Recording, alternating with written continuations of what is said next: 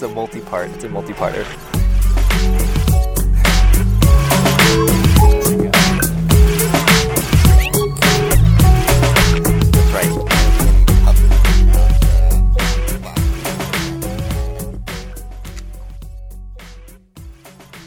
Hello, everyone, and welcome to a new episode of the Tangent Space Podcast. I'm John Cahias. And I'm Brandon Anderson. On this episode, we're going to be discussing a somewhat recent sci-fi film, uh, Annihilation by Alex Garland, that came out in twenty eighteen, which is based on the book by the same name by Jeff Vandermeer, which is part of the Southern Reach trilogy, um, although the movie basically just takes place during the first book and is a standalone adaptation. Um, so I've read the three books um, at the end of last year, beginning of this year, and we've both seen the film recently, which had Natalie Portman and that guy who's in some of the new Star Wars movies. Say what?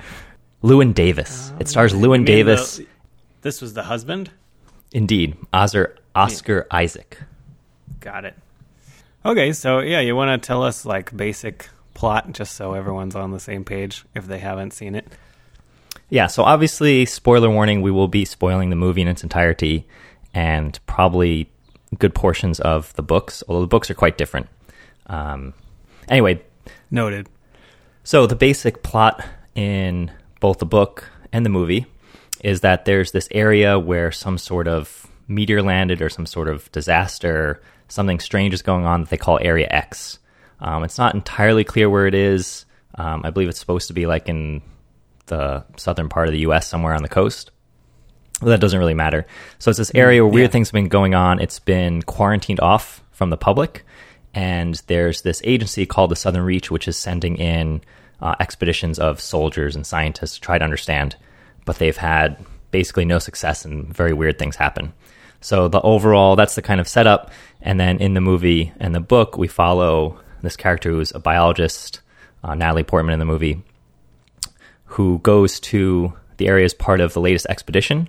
And things kind of fall apart um, in kind of classic sci-fi, science horror type movie where things go wrong. There's creatures, there's people not behaving rationally, um, and they see lots of weird stuff and try to figure out what is going on there. That's the basic yeah. setup of the movie.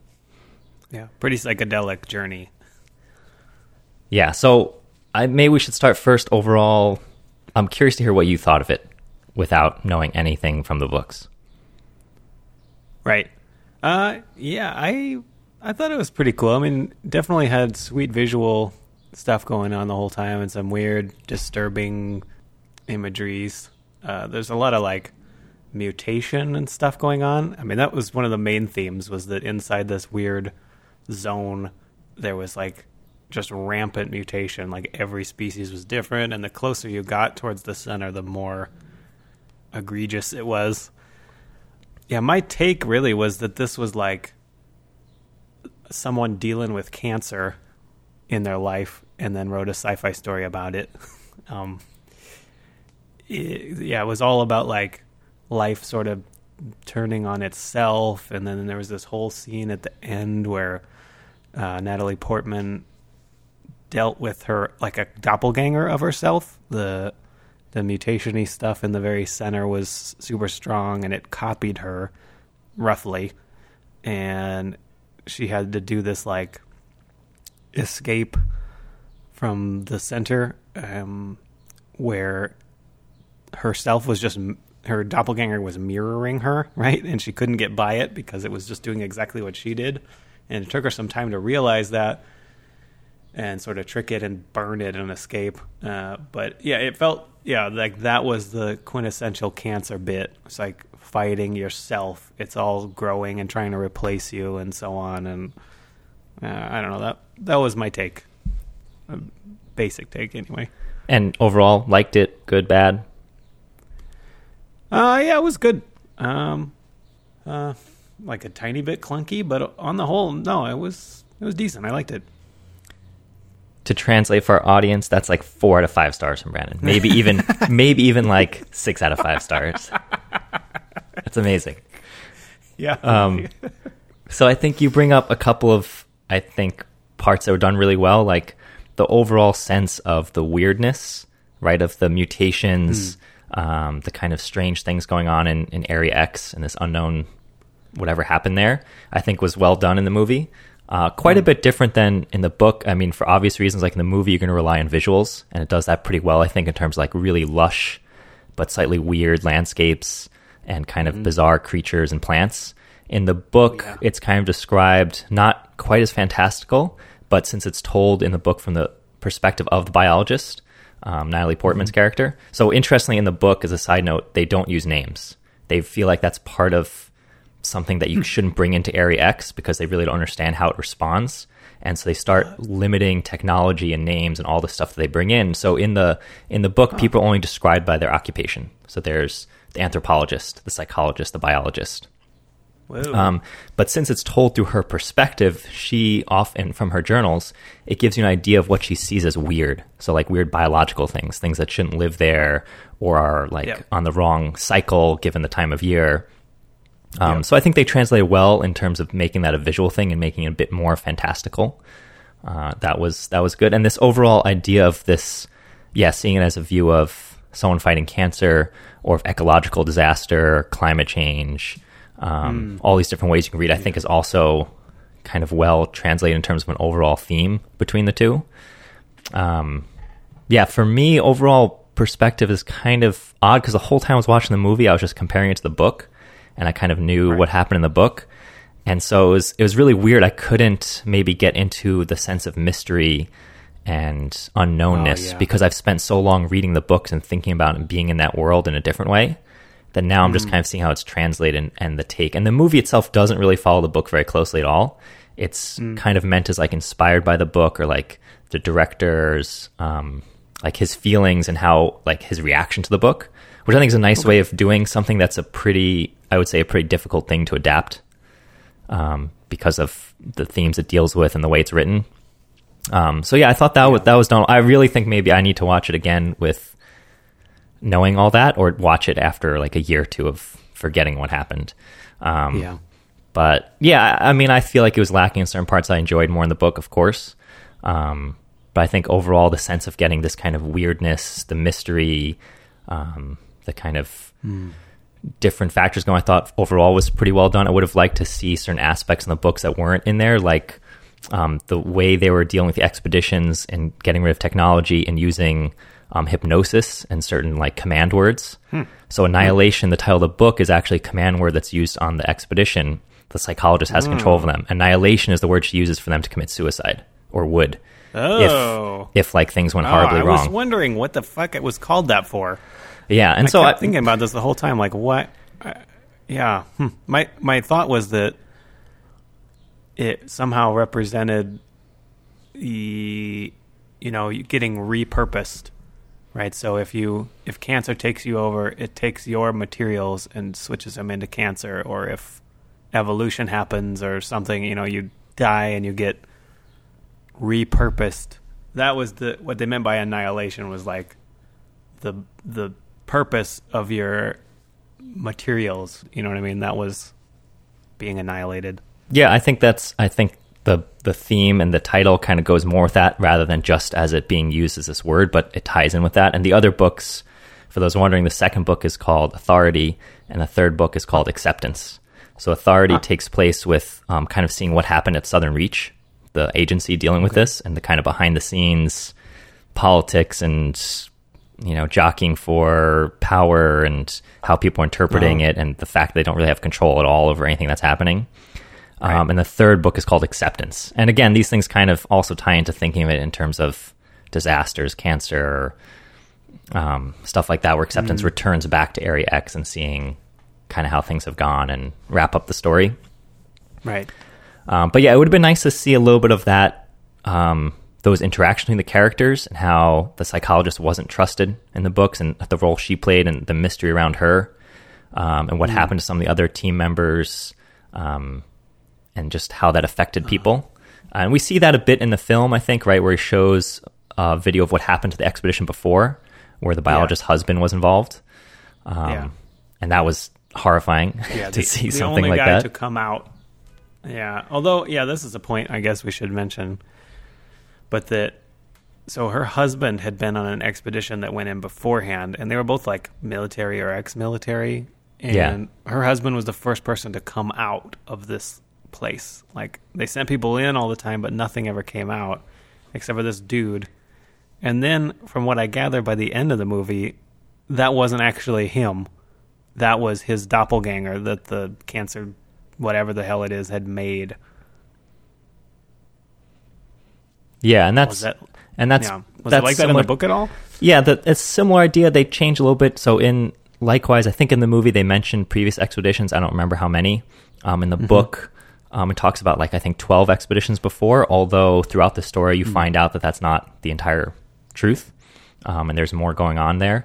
Um, but, yeah, there's these previous expeditions, I think, and again, I, have to, I don't remember what you find out in the first book or later books, but I think early on you know that someone returned from, like, the very first expedition, and he was mm. normal. Okay. I mean, some P T S D and kind of... messed up in other ways, but okay. otherwise intact. And then, yeah, like the movie, in the book, the previous expedition has the husband of the biologist. But in the book, I think most of the people come back from the expedition, but they're all like him in that mm-hmm. they seem kind of like a shell of a human. They don't really react. They don't quite remember. It's like someone yeah. who's like half in a dream. Like, they kind of know things yeah. that happen, but they don't feel it. They haven't lived it. Um, and then in the yeah. book, they all like are fine for a while. They all come, or the ones that come back are fine. They live a kind of weird life. They get scooped up by Southern Reach and studied, but they have no answers. Like in the movie, they don't remember anything, or it's all mm-hmm. very vague. Um, then they all end up having a series of cancers, and their bodies just kind of yeah. destroy themselves um, over time, and they die.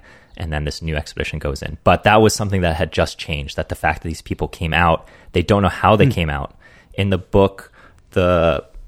Um, entrance to Area X is tightly controlled. They, I think they only know of like one in and out way. Otherwise, there's this kind of uh-huh. invisible barrier where, oh, like mm. you get something terrible happens when you cross it. Um, not well understood, but they have like mm. a doorway, and that's never really quite explained how that works. I don't think they understand how it works. Um, but what is odd is that these people just reappeared in their old lives. They just kind of popped up, like in the movie where he just is in his house. He doesn't know how he got back. He doesn't remember anything. Oh, weird. Um, I see. So they kind of, they you know, adapted that in the movie a bit. Um, and again, you find out huh. more of that backstory later on. But it's the same yeah. idea that these people came back changed or copied or something. Right. Yeah, I, it really gave me like a Invasion of the Body Snatchers kind of feel at the oh, end. Oh, yeah, totally. Because like they were showing this weird rainbow light that represents the mutation force or whatever in... both of the husband and wife's eyes when they were reunited at the end, mm-hmm. like got the sense that it had somehow, even if they weren't doppelgangers, they were controlled by it. And now it was out and no one knew.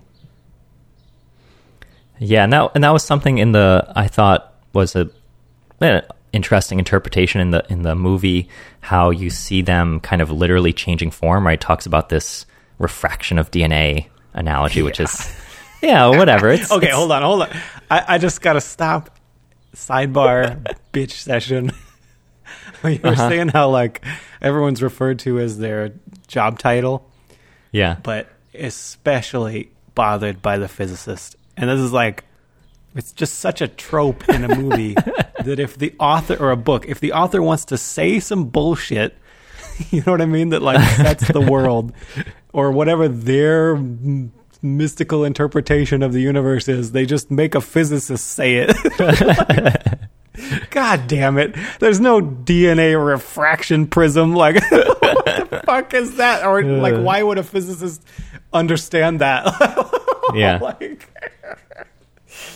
uh, oh, man. But that is, I mean, let's be honest, that is rooted a little bit in the real world, right? Where you have physicists going off in some other field or whatever and just... thinking they know all that and commenting more on all subjects. Yeah, yeah, well, sometimes successfully, not all the time. Yeah, really. yeah, I yeah I want to get into this prism though. I don't know. Do you something else we want to talk about first? No, I think that's interesting to see. Uh, like I said in the in the movie, they kind of made it more visual and literal in a sense, right? Mm. They kind of say what is happening, that D N A yeah. is being changed, different species are being merged. You see these flowers that are like all flowers combined, yeah, and all yeah, this stuff, and it's very visual. Into like human shapes, Right, or people growing into plants or whatever. Yeah, totally. Yeah, so yeah, they explained it. It was like this thing is not just an area, it's a prism. And so everything that gets expressed or said or is genetically just like bounces around and mixes with each other.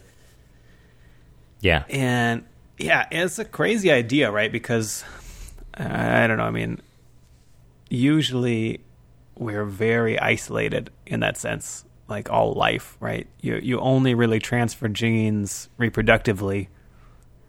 Um, you know, so I'm sitting next to this plant, but we don't share anything like common ancestor billions of years ago, but there's no mixing anymore. Mm-hmm.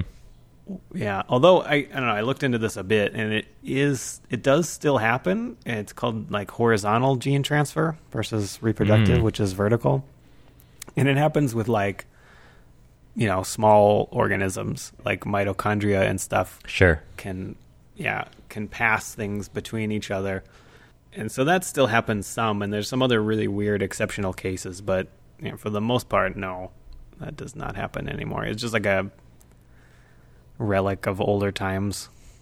Mm-hmm. I mean, you do have though hybridization, right, of different animals or plants that you can sometimes right. cross and, and do things to, but typically not for something as complicated as a person. Yeah, yeah. No, this this really got me thinking. Yeah, so there was like a couple super creepy moments in here where, especially that bear, right? Remember the bear? Uh huh. Yeah, there was this like horrible bear monster in, pretty far into the Zone X or whatever, and it like would soak up people what they said and echo it. Oh, so yeah, it would, like murder someone, and it would speak with their voice after that. Super and creepy. It was, like, really creepy shit. But anyway, it sort of made me think about like hybrid human hybrids in general, and like what where is this line? Because we there's so many examples of it in our culture, like. You know, think of like Disney movies or mermaids or centaurs or minotaurs or whatever. You know, like mm-hmm.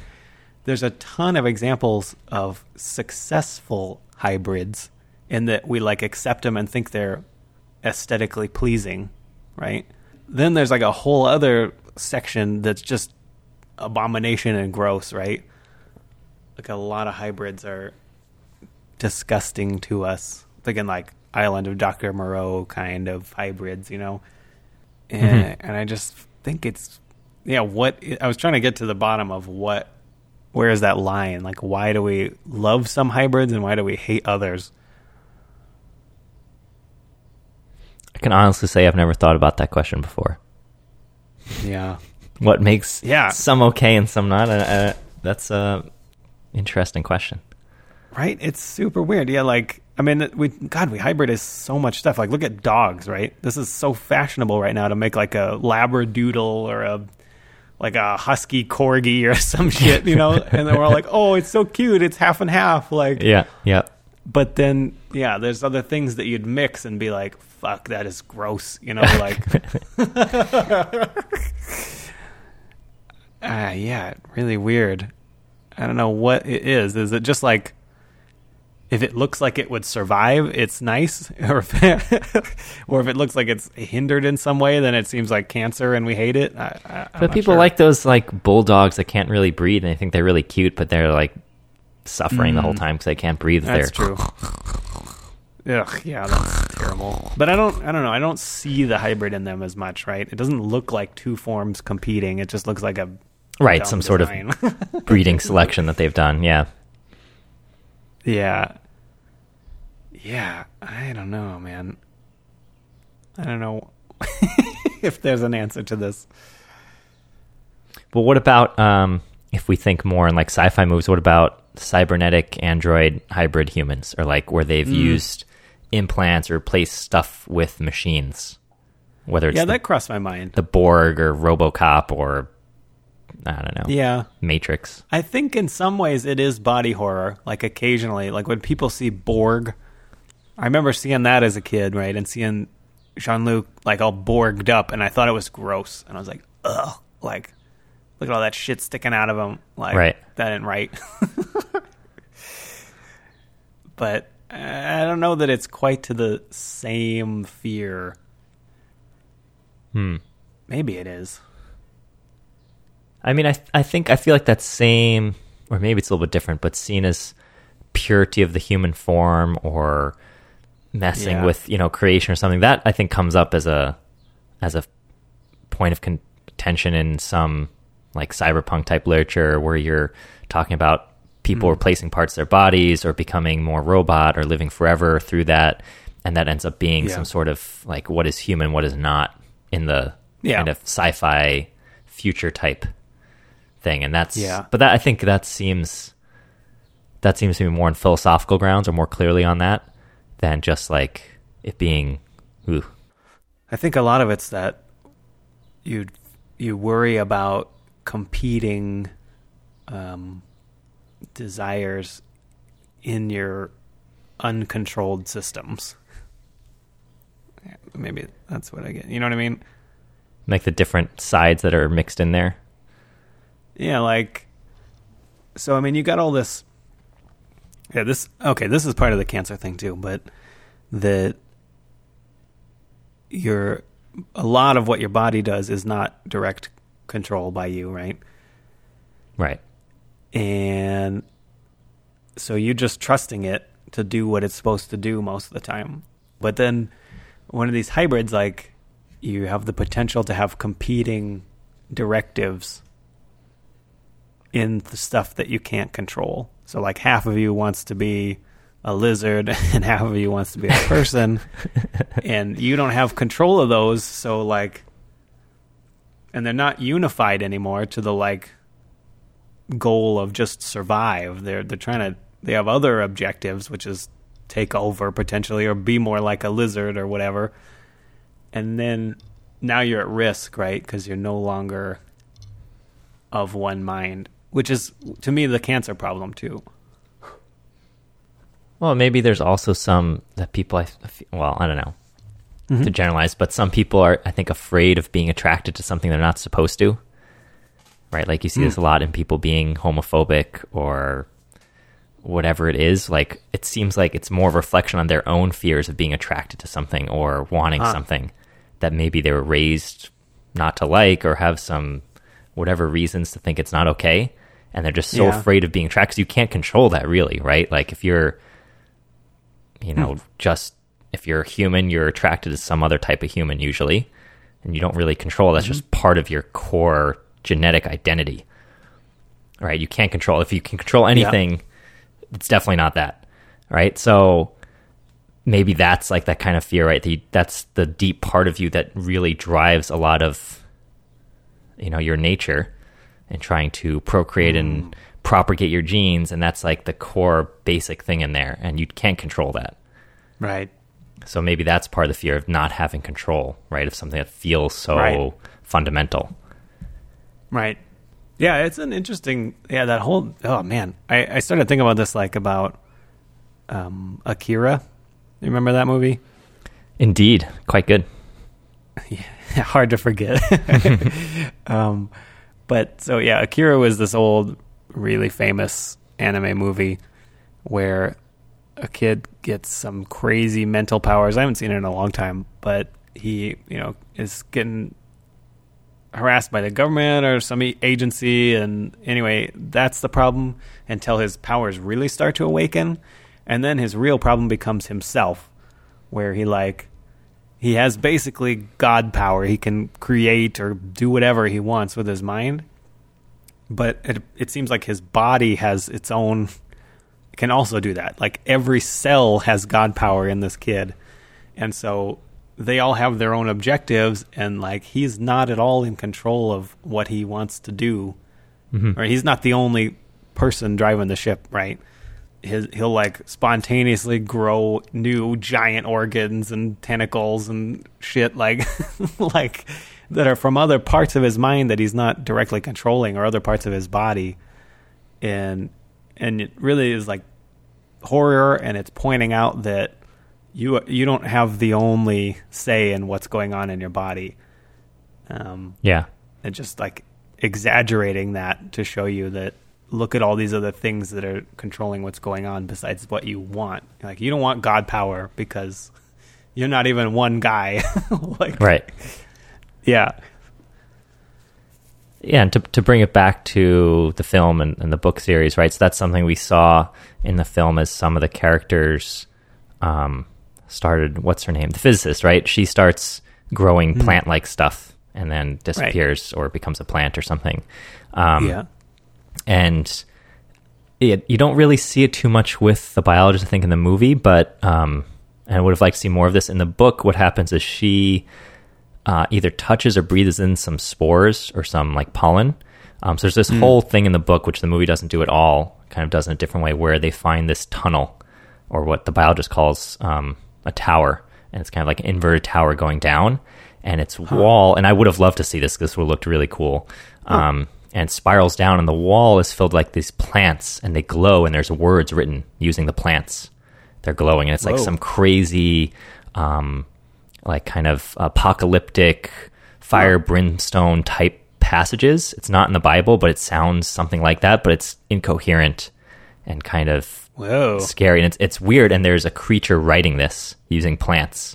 Um, huh. And the whole wow. thing is, yeah, the whole thing is, and because of the way, and you see this, I was reading a little bit about people's reviews and interpretation of the movie. You see a little bit in the movie that because she's recounting her experiences, you don't necessarily trust. I mean, it doesn't really come up in the movie, but right. you could go back and interpret some of it as what is she saying and what actually happened. And in the book, yeah. because it's her journals, it's a little more explicit where she says she's not sure if this happened or, you know, this is what she remembers, but that right. doesn't make sense. Or so you can kind of in, um, get that sense a little bit more directly.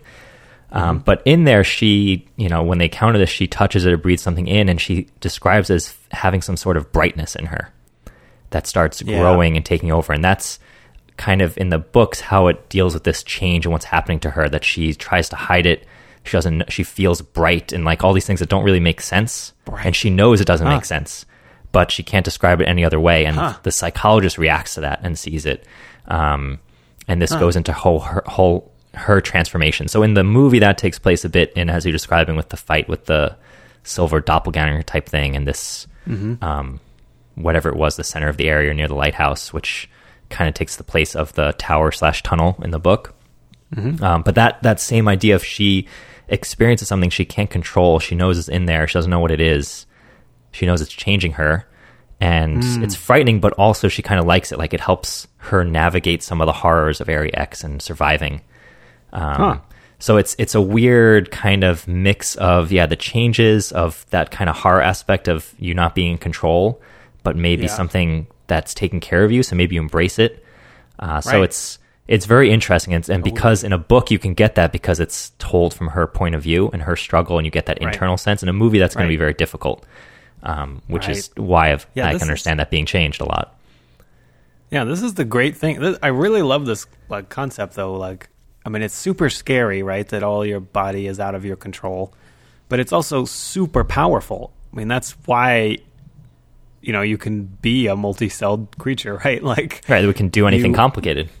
Yeah, you. If you want to do anything good, you have to like give away power. You have to give away autonomy, mm-hmm. and let all these things manage their own, or you wouldn't. You wouldn't have the bandwidth to do anything else, right? Right. It's like, it's like such a universal concept. Like, that's government. That's everything, right?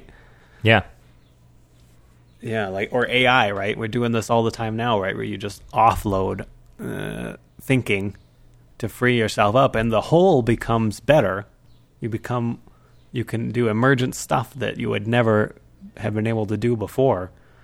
But then there's this whole trust issue that always happens, right? Where you give away that authority and then think, "Ah, oh, fuck, what if they turn against me?" You know, like, right? Yeah, you don't have that direct control. You try to hopefully get a net benefit from that, but yeah, you're definitely yeah. giving up something. Yeah, yeah, it's pretty fundamental. I like it. Um, so what's on your? Uh, since we hit a lull, what's on your list of notes?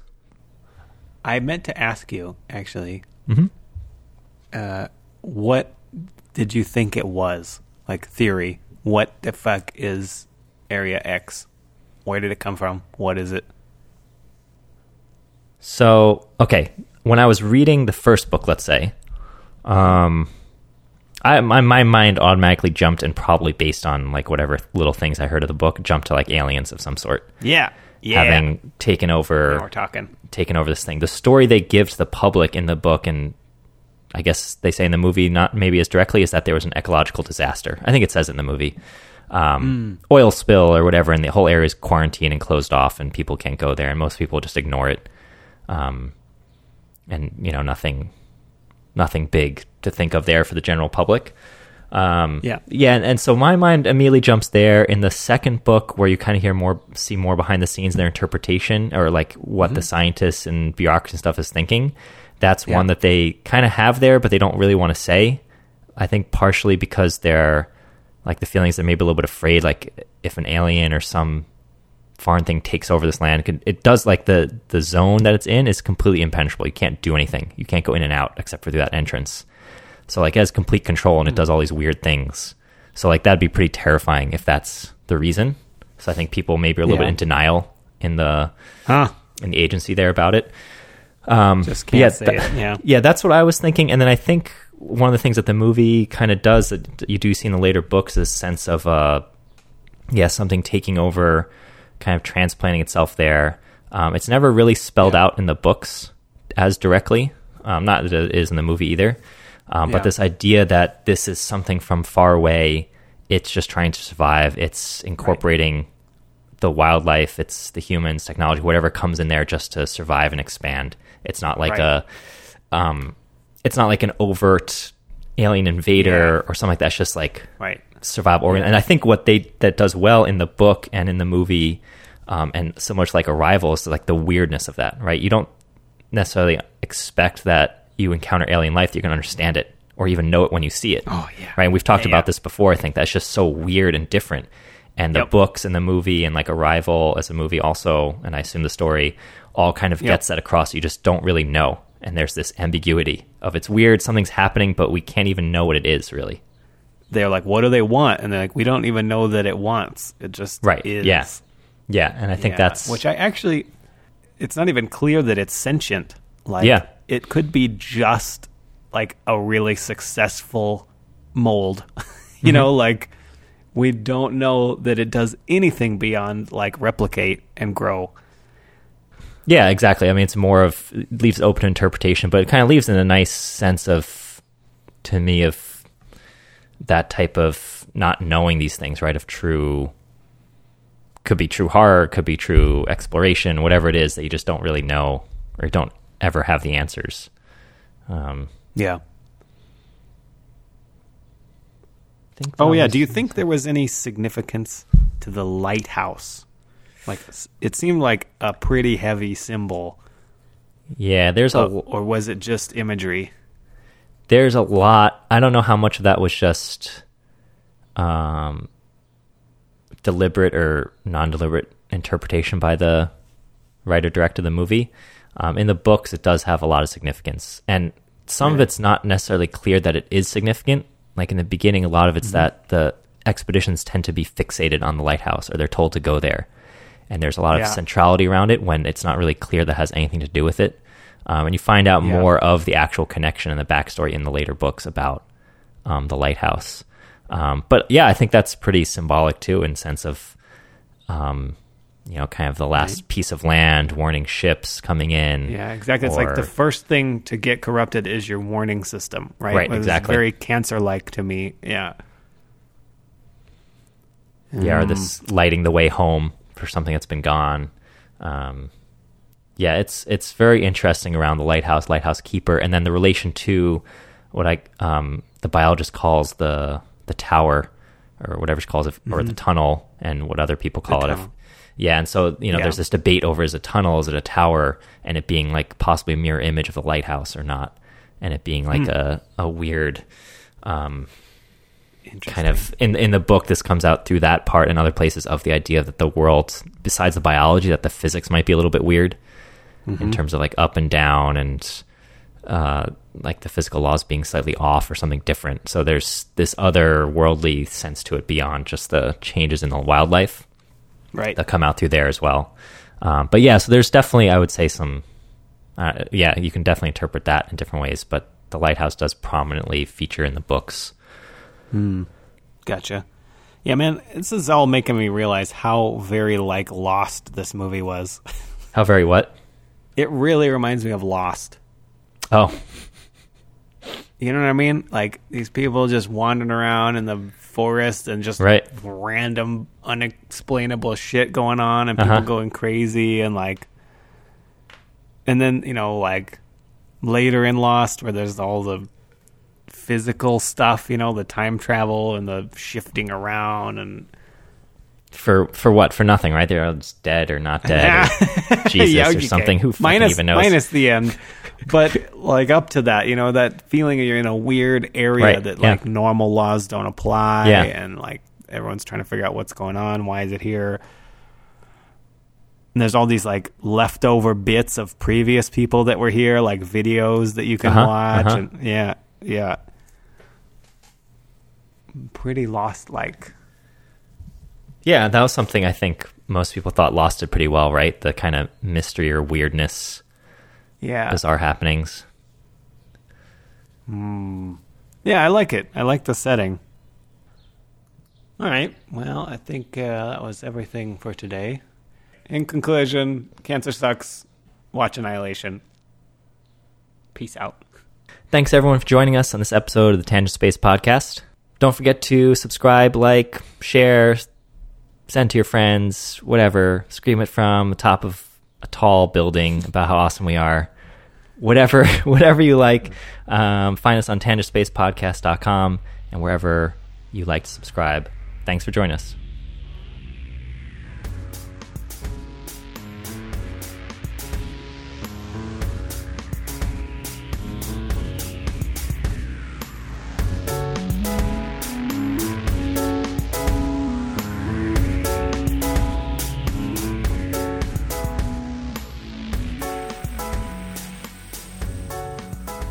I don't think any amount of hobbits could kill a mammoth.